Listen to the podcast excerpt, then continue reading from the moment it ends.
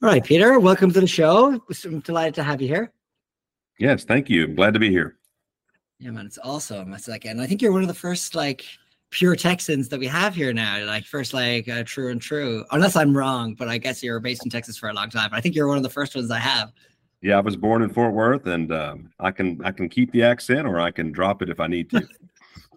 Very good, chameleon-esque, as they say. uh, do you want to tell us a bit about yourself and you know how you got to where you are today, and you know everything in between? Yeah, so I've I've uh, like I said, I was born in Fort Worth. Been here uh, most of my life. I worked out in the Tennessee area uh, for about 18 years, but I've been in the restaurant industry for about 39 years. Uh, I've actually been 33 years with Taco Bell now, and uh, love the brand. And I've actually done a lot of things in the industry. I've, I've done operations, HR, operations services, uh, loss prevention. I've kind of done the gamut. And but here I'm I'm here with North Texas Bells. I've been here since about 2015, and uh, my current role with them is the executive VP of operations. That is awesome. And so, are you like you're the executive? So, like you're responsible for all the Taco Bells and the Wingstops you're saying as well. So, like all, yes. I mean, what is that? What is that number? That's 19. Yeah, I'm, I'm over 92 locations. Yeah. Yeah, so we have, you know, we we have a uh, vice presidents that operate the brands uh, that report to me.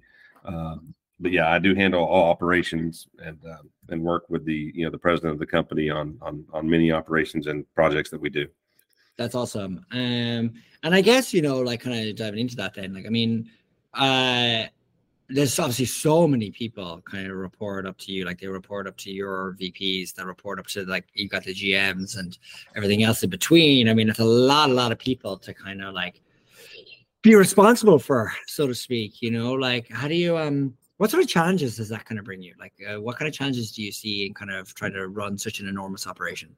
Yeah, yeah. I think I think if you know if you if you were to Google, you know, managing people or leading people, you're going to find all of the common aspects of, of the the challenges one would expect. I mean, you know, making sure people are staffed, have the right number, uh, you know, having the right talent. I, I think that those are the easy things to focus on. But the the challenges that I believe that the headwinds that we face in the industry is how do we develop the talent so that they can meet the needs of our company, but also meet their personal goals and uh, you know aspirations that they may have for their families, and being able to hold on to that talent. That's that's been the biggest thing that we're focusing on here at our company. You know, it's interesting you say that. Um, again, because I feel I I feel like I'm part therapist now in doing mm-hmm. these podcasts because I hear this a lot. But it's interesting, you know, that you're saying like the biggest priority is like the retention, like holding on to the staff, because yes. like, you know, two years ago it was like staff at all costs. Like we need to get these stores back up as fast as possible. We need people. Then immediately it became we actually need quality people in here. We don't just. Warm, we don't need warm bodies anymore. And now we've seen the pendulum continue to shift and focus on like the retention of the staff you have. And like groom those staff into potential leadership positions or clearly indicate and highlight pathways for professional development within the organization. Has that been like a shift for you or for the organization since COVID? Like, did these kind of practices and policies exist kind of beforehand, or is now it's very deliberate that we need because retention is so important that we need to develop these programs? Yeah, I, it's a great question that you ask, and I, I believe that you know I think if you talk to any leader of any company, they're going to speak to some level of aspiration or a goal for their people to be developed and, and create opportunities for them. You know, our, our purpose of our company is to build know-how and create opportunities. And so as the as the leader of our company, I'm trying to understand, well, what is my role in that? And I believe that that my journey since COVID, and I think you summed it up pretty well. We went from you know don't have anybody to need need a bunch of people and no, nothing's available. So the big all the pay raises were you know yeah pay rates were impacted and all of that. We're kind of past that now. Yeah, uh, I think I would I would consider uh, you know operations kind of back to normal. Don't want to discount the impact of COVID on the community and and, and yeah. all the people that lost their lives and everything like that. So when I say we've moved on, not not just from the aspect of operations. Yeah. But you know, I've challenged myself, um, Alex, to to look at it in a in a different view. You know, because if you if you if you talk to the HR department or or or even networking with other people, first thing they do is you know, are we recruiting good people? What's our benefit plans and things like that. And I tell you, Alex, it, just for kind of an awakening for myself, I'm kind of looking in the mirror. I, th- I think that I think that people are losing people because the company that they work for doesn't have a clear articulation of what the goals of the company are. Yeah. So they struggle to to connect. Uh, you know, am I part of something bigger than me? Yeah. Uh, because they can go make money and provide, provide for their family anywhere. Yeah. You know?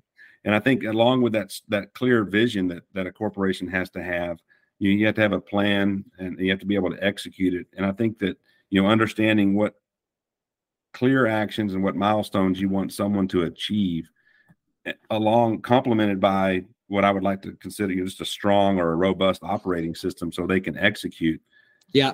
You know, if you don't have those two things, it doesn't matter who you hire, it doesn't matter how great they are or how much you paid them, they're going to go find that. And I think I think that's kind of what I'm realizing my on my own is is how can I provide a vision yeah. and how can I provide an operating uh, system that people can execute? They can win, they can they can grow in their own personal prosperity, and they can actually you know grow their careers. And I think I think that's the miss that a lot of people are you know might want to start taking a look at.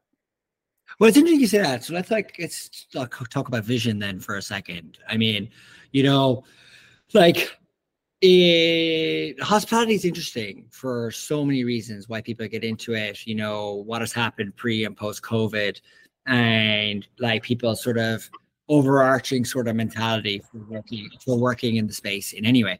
And I think a lot about that in terms of like defining. Sorry, my dog barked. I'm sure you heard that. I'm like, be quiet. Um, the uh, when I think about vision, I think about like defining it, like you know, ownership models and like designing ownership over a vision is something like very difficult to do because obviously, you know, you know, some companies do like equity plans, some companies do, you know, like that's like a defined, almost like articulated way of saying you can be part of the vision.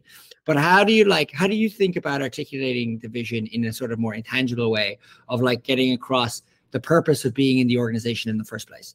Like all the way from like entry level sort of server to GM to you know regional director to VP to you? Like how does that like vision articulate itself? How do you think about that?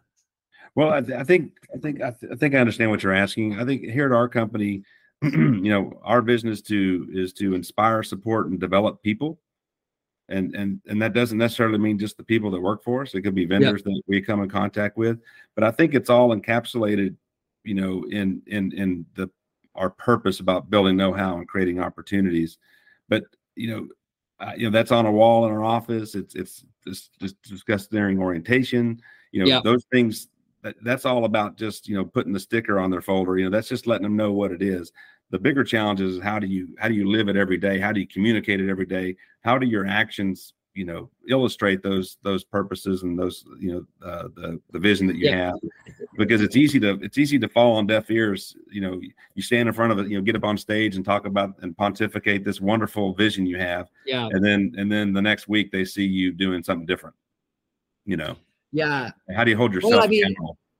yeah there you go. That was what i was going to say. So like it's a kind of like an accountability you know, of like continuously putting in the reps, so to speak, to re-articulate day in, day out by actions and by words, like what senior leadership are doing and want to get to kind of get that point across. Um, it's interesting. I think about that a lot because it's kind of like not just the within the purview of like hospitality, like you said. Like I mean, it's like great leadership one on one is communicating the values and the mission to the organization and trying to solicit buy-in as best as possible. Um, I find the challenge in hospitality is making sure that happens because some people see it as a first job, some don't see it as a career, others see it as a career. And so you have a mishmash of sort of personal ambitions within the organization in and of itself, like as in where people see that kind of future. Um, and I guess my question to you then is like because it becomes like question of like identifying the right talent to like move forward in your business. Like how do you think about identifying the best kind of talent to move into GM, you know, regional director or whatever sort of hierarchy you have? Like, how do you think about that? What do you look for in those people? Well, obviously, uh, you know that you hit it on the head. I mean, our our business, while it may seem simple, when I started in this business back in, uh, you know, I guess it was the you know late '80s. It you know that it was simple. We you know, person walked in, we we gave them the food, they gave us the money, and even that was even before credit cards. You know, so it's, it's a simple transaction, right? Well, now with the growth of digital, the uh, you know the, the you have you have people ordering on app applications uh, they either and then they come and pick it up, or you have people ordering on the application for delivery. You have third party delivery, and yeah. uh, you have all this digital growth. It's created a challenge. Running a restaurant is not what it used to be, you know, 25 years ago. So, so back to your question, what kind of person are you looking for? Uh, you know, we've always had a saying here at our company: if if I can just find someone who has a desire to listen and grow, and they're willing to show up every day, we can teach them this business and we can make them successful. So when we're when we're interviewing people, we're trying to determine do they do they have the willingness to come to work every day and yeah. do they have the desire to learn? And because i that's I, I, have to give credit to a couple of people in my life you know uh, I, I, mean i was blessed to have a couple of people tell me you know hey what are you doing? You know you need to be doing this. And and i, yeah. I, I, don't think they may not they may not ever be seen in a mentor book on their uh, their tactics. You know but the unwritten book the unwritten rules so exactly but the tactics uh, you know they worked and, and but it, so i always uh, someone gave me some feedback one time that I like to give the credit to them for providing me information that I can act on. Yeah. But but the the feedback I received was is that's great that you had that, but the bigger part was you were willing to listen and make changes and grow. Yeah. And uh, you know, so that was a the big, big learning for me. But but it, you are it's difficult to find good talent that that's willing to to listen, you know, and take feedback.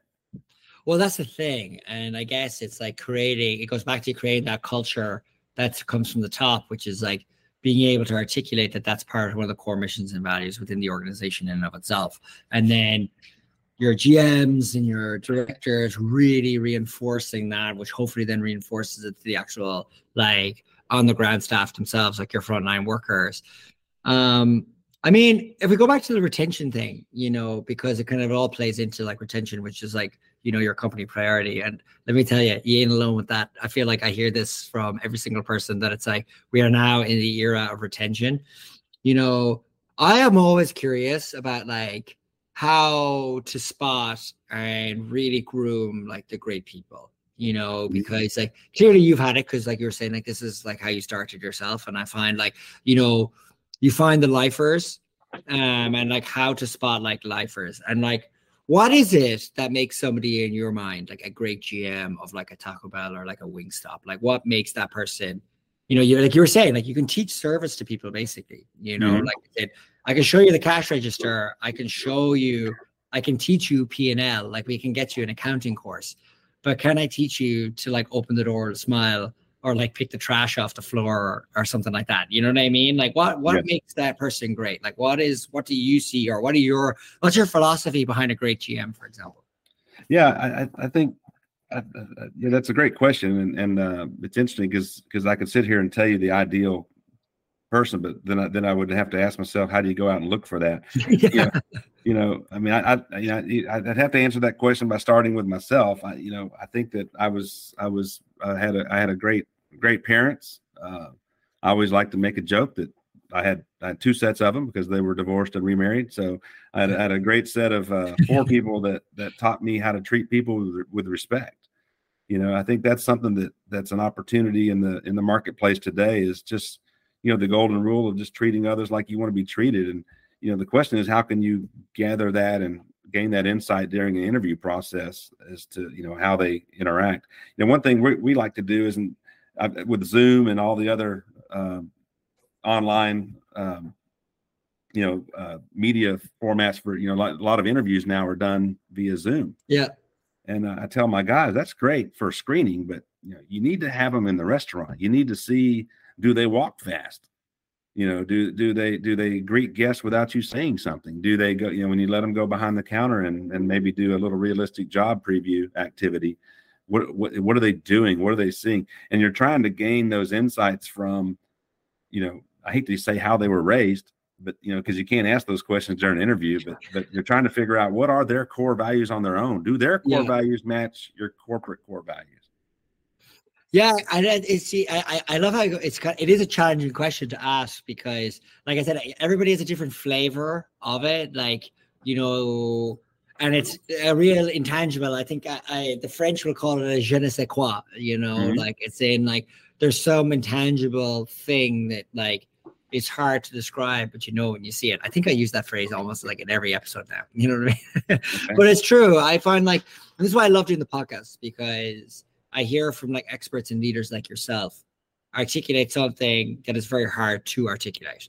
And you know, as an organization that prides itself on sort of like the human first and foremost, like as in your mm-hmm. business, you're in the business of humans. I mean, you're in the business of making money, but you're in the business of humans, you know, and it's like like at the end of the day, it's like, well, how do you isolate like the kind of core makeups of those people and then look for them? Because obviously, say like if you're like say at your EVP level, and then you've got your what's it? What's the rung below you? Is it like regional directors or is it like uh, vice president? Vice president, mm-hmm. then directors, then the GM. directors, and then area coaches. Yes, sir. Yeah, so like there's like a kind of like a like a long gap there, and so you got you. So presumably the person who's below you is also a lifer, so to speak, that they've kind of found that way. So it's like, is that like kind of like the, almost like the pathway, so to speak? Is that like the people with those sort of intangibles, along with obviously being able to run a business and do the whole thing, but like that X factor is what kind of gets you kind of promoted. Is that what you're kind of? Is that that's what I'm hearing? Yeah, I would say I would agree with that. I mean, if, if you if you can not treat people with respect and be able to, you know, uh, and I don't want to say a perception. I, I, yeah. If you cannot convey a reality that you truly care for their well-being, you probably shouldn't be doing this business. You know, I, yeah. I, I wake up every day and it's it's a true pleasure to do my job. You know, I'm not saying it's easy every day, um, and, and, of course I don't have a job because there's no problems. Yeah, you know, but, but but but I would say that you know, I, I, really I wake up every day and I, I'm excited about going to work. I'm excited about figuring out how to make, you know, uh, my RGM's life better. You know, yeah. what, you've always heard about positioning the number the RGM as the number one leader in the restaurant because they truly are the most important position in the company. Yeah. But what I'm trying to do right now is is is reposition that that mindset of how can I make their life better and and that's a that's an open book and i don't, I don't have the answers alex i'm actually doing uh, roundtable discussions with my rgms i got to be careful because you go out there and ask them hey well, how can i make your life better who knows what i'm going to hear right but but i, I want to know because I don't, I don't know if i know their perspective i'm i'm 54 yeah. years old been in the business for 39 years and i'm dealing with a guy that's been doing it for three yeah he's not 54 and and you know you have the you have the millennials and the gen z's and and I'm not an expert on those, but but I do know that that uh, I was taught in my before we knew about Gen Zs and all those things, we knew that we had people are different, and you have to yeah. understand how to how to relate. And so how to you know back to how do I make the RGM's life better? How do I elevate the position? How do I improve their lifestyle? How do I grow their prosperity? Those are the types of things that I'm working on. And when I mean improve lifestyle, how do I make sure they're home to go see the kid play soccer that night? Yeah. You know, how do I make sure that they they're able to go on their vacation? How do we make sure that we teach them what they need to be able to, you know, pay for their kid to go to college? How can we help them plan? So I'm just trying to focus on, again, elevating their position, but but more importantly, how do I make their life better? So. Yeah, and I mean, it's it's I mean, all of that I love.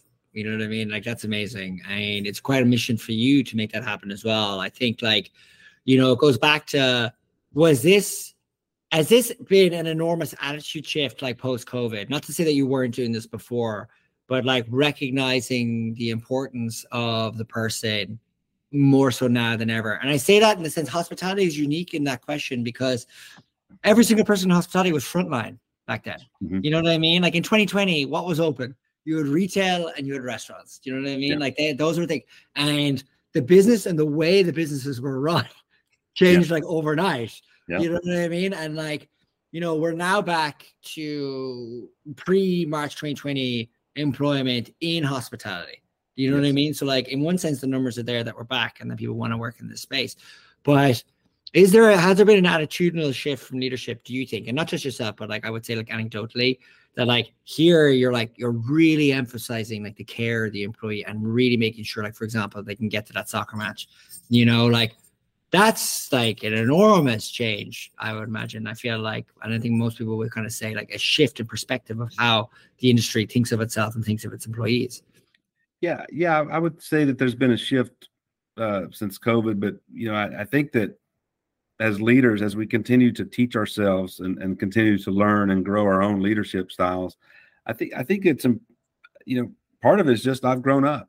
You know, yeah. I realize that that as I've been chasing my own pursuit, you know, you, you have to be careful that you know you're not climbing the ladder by stepping on the the heads and shoulders of others. You know, yeah. I think, that, I think it's just a, a maybe it maybe an evolution in my own mindset that that uh, like you said, I've always cared about people, but I think now I'm making it more. You know, as I get older, I'm thinking about what legacy am I going to leave behind. Uh, you know, for my my people that you know you hear about the coaching trees in the NFL with the football yeah. coach. You know, that's kind of like like what is my legacy that I leave behind? What what is someone going to say? You know, to their you know 30 years from now, there's going to be somebody that works for me today that's that's that's talking to a, a new manager, and you know, what, what are they going to tell them? Am I going to be the guy they reference? You yeah. Know, hey, I, you know, this guy mentored me, and and not not that I don't, I'm not focusing on that from a ego perspective, but really more about what what gift can I leave somebody, uh, you know, so they can help others. You know, because I mean, this business is always going to have people and you know, how, what are we passing on? How do we pass that torch on to our leaders that are coming on board today? Well, I think you know you've triggered a question to me now, which is kind of a fun question on that, but also like because you're based in outside Dallas, which is is are you are you more inspired by Jimmy Johnson or uh, Tom Landry then? Like of, of, the two coaches of your of your adolescence and growing up which two do you think you lean more into? Yeah I'm glad you didn't ask about the current coach. Uh, so, um, as a 49ers fan I couldn't do it to you yeah. So, uh, but yeah, I, I, I think that's a great question. Uh, you know, I think I think they were uh, probably different coaches, at least from an out, outward perspective. But I grew up with, like I said, I was born in '69, so I was I was blessed to see the Cowboys back when they performed. I would say the word consistent, more consistently than they do today. Um, but yeah, I mean, I, I would say that uh, you know Tom Landry. I think he was uh, had a lot of stuff going on behind the scenes, and he was that stoic man on the sideline with the hat. Yeah, you know, or Jimmy Johnson, you just it was it was coming out of his mouth. Uh, you know, so uh, I, I would tell you that I'm probably a little balanced in between. Uh, yeah, you know, I'm I'm uh, I'm, I'm a I'm a I'm a I'm a leader that provides direction. I would consider myself to be very direct. I would tell you that I'm I'm probably uh, you know not as acceptable of um, excuses. I like to consider myself. I have a I have a maniacal level of accountability. Yeah, yeah. You know, we all get paid to do a job, and we if, you know if we if we have to run labor, we shouldn't be talking about labor. You know what I mean? Let's talk about the bigger parts of the business. Let's not talk about yeah. the easy stuff. But that's if we have cool. to talk about the easy stuff, that's my job. We'll do it. You know? so. Well, you know that also uh, like segues into the last question I always ask people, uh, which you know I think is nice and vague, which is what advice would you give somebody listening to this podcast. What advice? I say that, I, I say that as open ended as possible. Yeah, I would say never stop uh, learning new things and helping yourself grow. I think uh, a smart leader is a growing leader. And then I would also say make sure you have a clear understanding of the pulse of your organization. And uh, because if you don't, you know the HR department may be working on this initiative that, that that won't even have any relevance with the staff that that works for you. And I'm not I don't speak Alex in a perspective of I understand the pulse of my organization. I can tell you I've got my fingers on the pulse right now. Yeah, I'm, I'm, I'm listening. I'm I'm trying to understand, uh, trying to elevate my own level of thinking. But I, I can tell you that that I know that the the my company is going to get better because yep. I'm working on getting better for myself you know. Awesome, man. Well, that's that's actually awesome. Uh, thanks for coming on. I really appreciate it. Yeah, I enjoyed it. It was great. I, I appreciate it.